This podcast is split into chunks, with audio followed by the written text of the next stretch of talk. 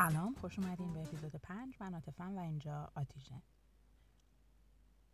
آتیژن ترکیب دو واژه عاطفه و vision با محوریت marketing ه که پنجشنبه هر هفته روی اسپاتیفای، گوگل پادکست، کست باکس، انکر، شنوتو، ناملیک و سایر اپلیکیشن های پخش پادکست قابل شنیدنه. فصل اول دوره آموزش ایجاد کمپین بازاریابی توی social media ست و این اپیزود در مورد تعیین مخاطب هدف میگم. کانال تلگرام آتیژن رو دنبال کنین تا مقاله و case study و هر چیز دیگه ای که توی اپیزودها در موردش حرف می‌زنم رو اونجا بهش دسترسی داشته باشید.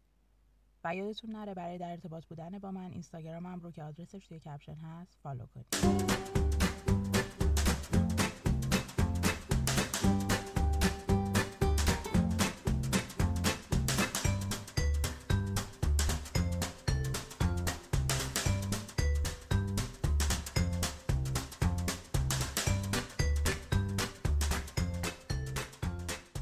اپیزود قبلی به نوع کمپین هایی که براتون ظاهر میشه فکر کردیم. یعنی محصولات و خدمات و اطلاعاتی که به صورت آنلاین بهتون نشون داده میشه.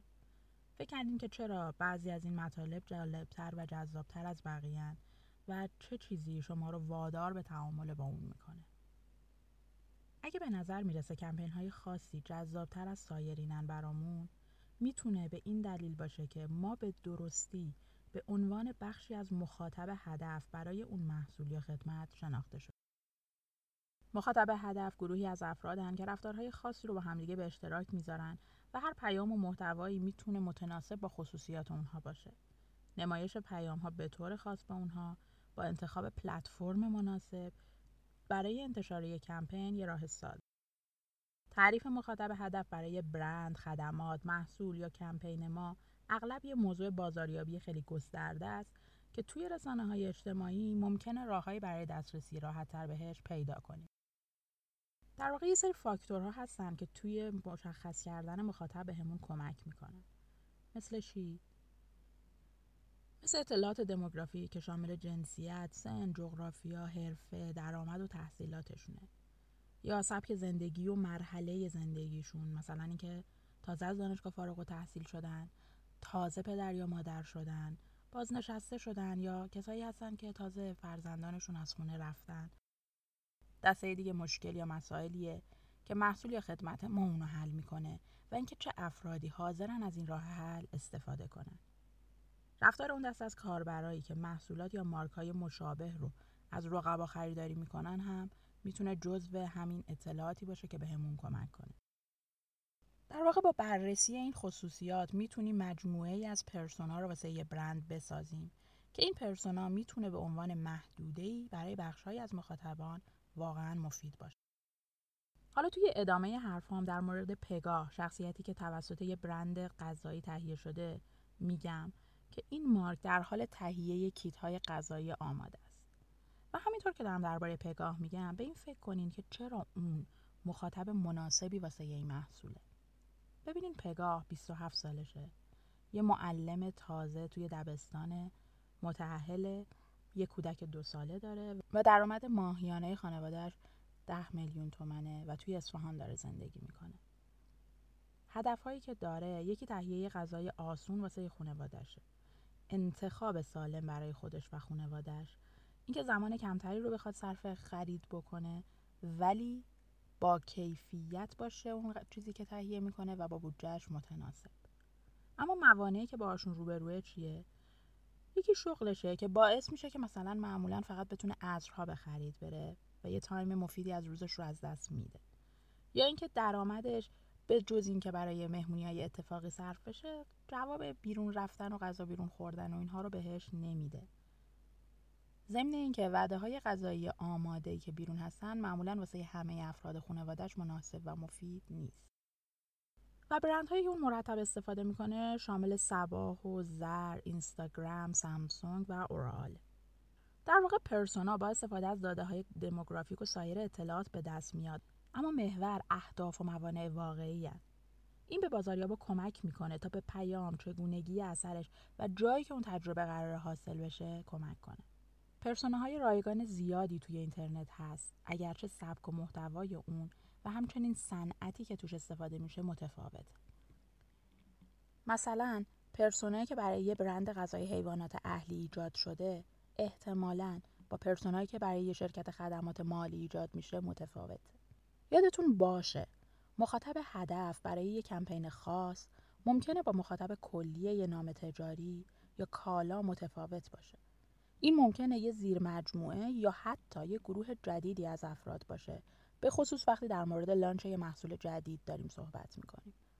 مثلا مخاطبای کلی برای یه برند کفش پیاده روی احتمالا همه افرادی هم که می‌خوان پیاده روی کنن.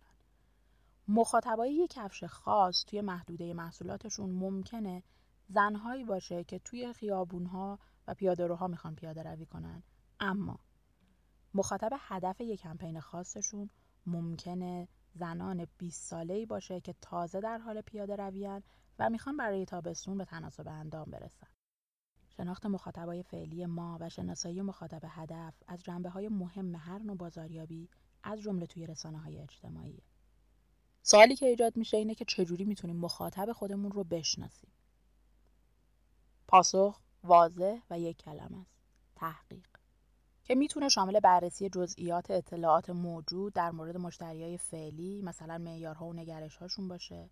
می‌تونه شامل این باشه که می‌تونین در مورد کسایی که رقبا یا مشاغل مشابهمون در حال هدف قرار دادنشون هستن بدونیم. یا به معنی تفکر انتقادی درباره سرویس یا محصولات خودمونه. به این معنی که کدوم مانع رو بخوایم حل بکنیم و چه کسایی احتمالا مناسب ترین مخاطب ما هن. هر دو زمینه تحقیق می‌تونه یه بینشی بهمون بده که به درک بهتر مخاطب و پیام ها و قالب ها و برنامه ریزی هایی که می‌خوایم براش انجام بدیم تا جذاب باشه کمک می‌کنه. برای داشتن درک بهتر از مشتری های و فعلی باید این نکات رو در نظر بگیریم. اون لوکیشن، رده سنیش، جنسیتش، حرفه‌ش، علاقه هاش، اون stage of life ش به عنوان مثال فارغ‌التحصیل یا بازنشسته است های آنلاینش ناامیدی و موانعی که باهاشون روبروه desire ها. و باید آماده باشیم تا به این بخش از سوالاتی که براتون میگم همواره پاسخ بدیم. اینکه آیا اون محصول یا خدمتی که قراره از ما تهیه بشه یه خرید ارزون قیمته یا یه سرمایه گذاری بزرگ؟ این خرید یه خرید روتین و معمول توی جریان زندگیشون یا فقط قراره یک بار یا دو بار در سال اتفاق بیفته؟ مشکل اصلی که محصول یا خدمتمون حل می‌کنه چیه؟ آیا این چیزیه که ارائه دهنده های دیگه این سرویس هم دارن ارائه می‌کنن یا یه چیز متفاوته؟ و همینطور باید در مورد مهمترین چیزهایی که شخص قبل از خرید درباره محصول یا خدمتمون باید بدونه، ببینه یا تجربه کنه هم پاسخ دادن به این سوالا مفیده. مثلا اینکه اپل همیشه یه طراحی براق داره یا اسپاتیفای تمرکزش روی گستردگی آرشیو موزیکشه با یه آرشیو بیش از 50 میلیون ترکی. وقتی که تحقیق کردین و در مورد مخاطب هدف محتاطانه فکر کردین یه جدول از اطلاعاتی که به دست آوردید تهیه کنید تا راحت بتونین به این اطلاعات دسترسی داشته باشین. و حتی می‌تونین اون رو توی فرمول هایی بذارید مثلا اینکه بگین مخاطب هدف من جنسش سنش شغلش اینه که توی فلان محل زندگی می‌کنه و از فلان فعالیت لذت می‌بره. یا اینکه مخاطب من توی فلان مرحله از زندگی مثلا بازنشسته است توی فلان محل زندگی می‌کنه و نیاز داره که فلان مشکلش حل بشه. ببینید توی کیس استادی هایی که اووردیم توی اول دوره یکی از مخاطبای هدف واسه مریم می‌تونن خانم هایی باشن که تازه فرزندانشون رو به دنیا آوردن و کسی رو ندارن که از نوزادهاشون مراقبت بکنه تا یه زمان کافی واسه رفتن به باشگاه داشته باشن.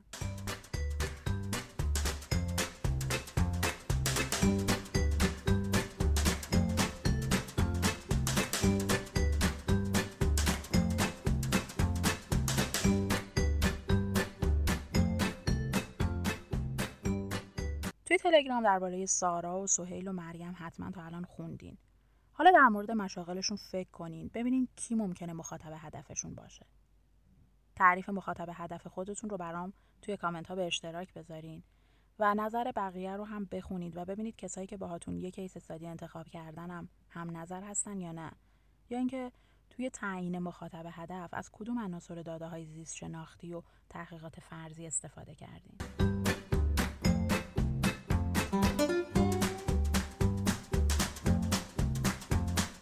خوشحالم که توی اپیزود پنج هم رو هم بودین. مشتاق خوندن نظراتتون هستم اپیزود 6 پنج شنبه منتشر میشه.